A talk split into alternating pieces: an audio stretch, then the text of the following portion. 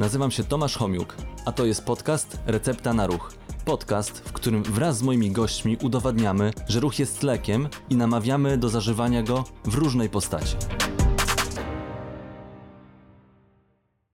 Cześć, witam Was w kolejnym odcinku podcastu Recepta na Ruch. Ja się nazywam Tomasz, Tomasz Homiuk, jestem fizjoterapeutą i dzisiaj opowiem o teście siadania i wstawania.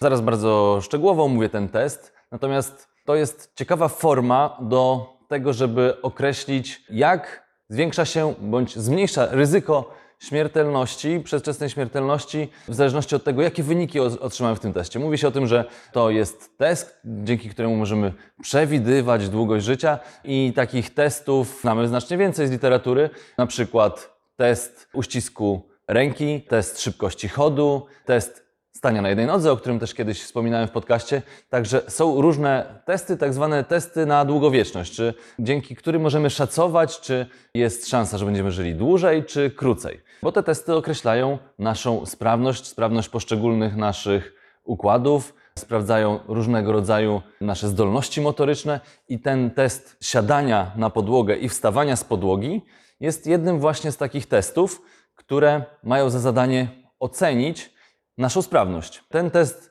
ten test, y, czyli badanie nad tym testem było wykonane w 2012 roku na dużej grupie. Tam ponad 2000 osób wzięło udział. Grupa wiekowa między 51 a 80 lat i okazało się, że osoby, które miały niższe wyniki w tym teście, miały zwiększone siedmiokrotnie ryzyko śmiertelności w kolejnych 6 latach od wykonania tego testu. Tak wyszło z tych badań. To była grupa wiekowa powyżej 50 roku życia, ale są też badania, które pokazują na innych grupach wiekowych, jak się kształtuje właśnie zdolność do wykonania tego testu. Czyli jest badanie z 2020 roku, gdzie od 16 do 98 roku życia były podzielone na, na poszczególne grupy wiekowe osoby i pokazano, jak w poszczególnych grupach wiekowych osoby radzą sobie z wykonaniem tego testu. Ten test jest bardzo szybki i prosty do wykonania, tak jak ten odcinek zresztą będzie szybki.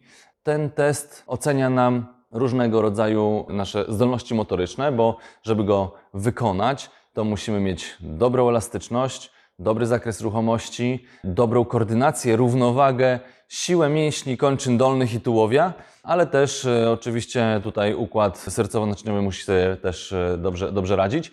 Ten test wykonuje się w ten sposób, że z pozycji stojącej, gdzie nogi mamy mniej więcej ustawione na szerokość bioder, następnie krzyżujemy nogi i bez użycia rąk siadamy na podłodze.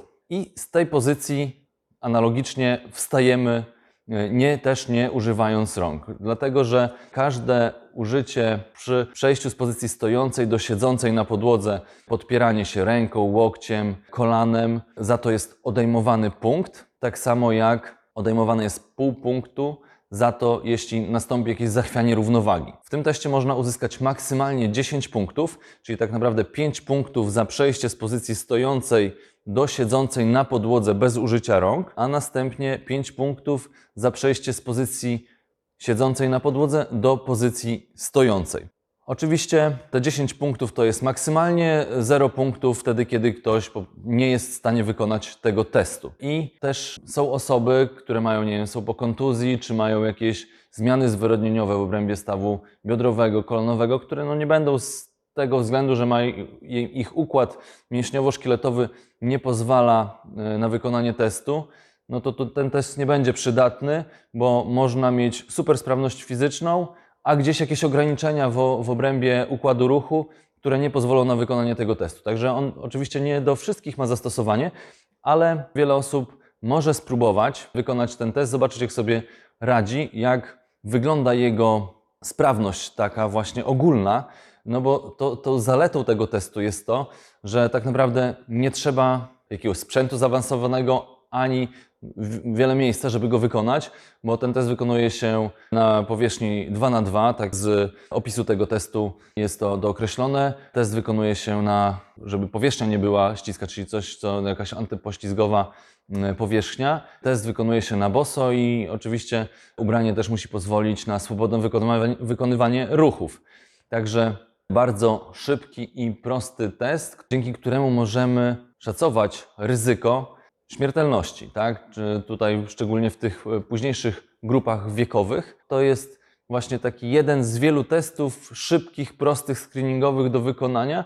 Być może nie dla każdego się tutaj będzie nadawał, ale e, jest to jedna z wielu form oceny sprawności. Też zachęcam do tego, żeby samodzielnie spróbować wykonać ten test. Ja próbowałem za pierwszym razem mi się nie udało i tutaj też w tym teście jest określone, że można wykonać wiele prób i liczy się tak naprawdę ta najlepsza próba, czyli za pierwszym razem nie każdemu może się udać. Zresztą nawet badania pokazują, że taki pierwszy test, e, no to powinniśmy go tak naprawdę nie brać pod uwagę, bo kolejna próba będzie zawierała tak zwany efekt uczenia się i zawsze będzie trochę lepsza, niezależnie czy to będzie test ściskania dynamometru, czy to będzie test chodu, czy to będzie właśnie test stania na jednej nodze.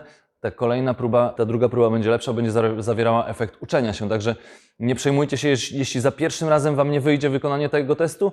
Spróbujcie kilka razy, na pewno zobaczycie, że można inaczej ułożyć ciało, że ułożyć trochę nogi i może się uda wykonać ten test bez używania jakiejś pomocy ręki, nogi i ten test e, sprawnie Wam pójdzie. Także e, można go zrobić w domu, w klubie fitness, gdziekolwiek jesteście, żeby, żeby zobaczyć, jak wygląda Wasza sprawność. No mówię, to jest szybki bardzo test do zrobienia. Też sam byłem ciekawy, czy uda mi się go tak łatwo zrobić. No, po drugiej, trzeciej próbie już nie miałem problemu z wykonaniem tego testu, także zachęcam Was do, do sprawdzenia.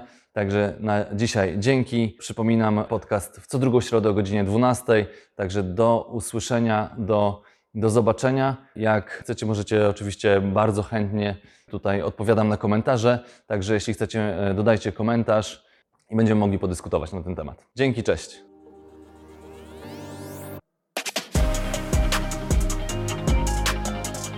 Dzięki, że byliście. Mam nadzieję, że zostaniecie tutaj na dłużej. Jeżeli chcecie być na bieżąco, zasubskrybujcie kanał Recepta na Ruch.